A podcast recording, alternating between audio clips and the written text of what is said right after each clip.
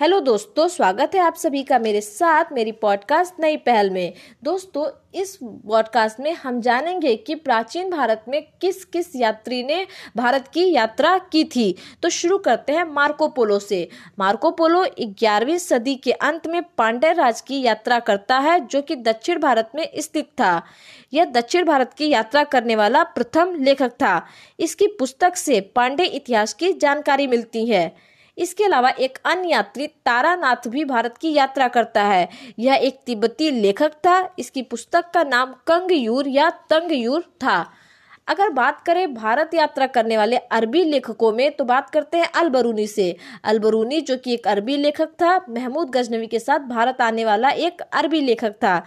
इसकी पुस्तक का नाम किताबुल हिंद, तहकीक हिंद, भारत की खोज थी। और यह पुस्तक अरबी भाषा में थी, जिसमें टोटल 80 अध्याय थे।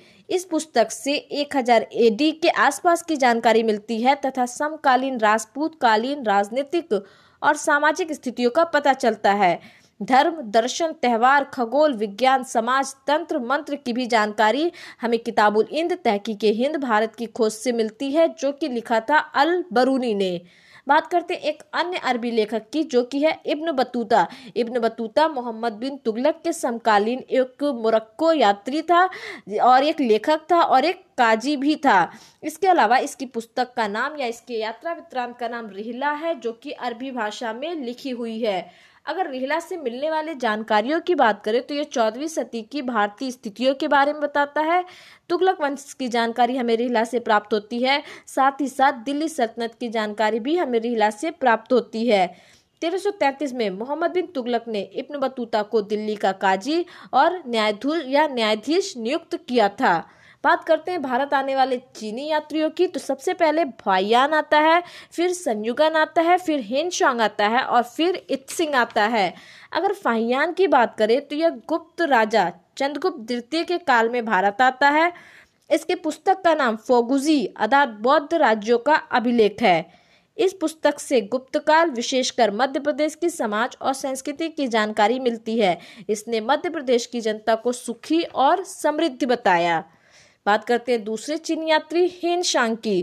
तो यह भारत में छह सौ उनतीस एडी से 645 एडी तक रहा। यह हर्षवर्धन के शासनकाल में भारत आया तथा पंद्रह वर्षों के रहने के बाद इसने अपनी पुस्तक सी यू की लिखी।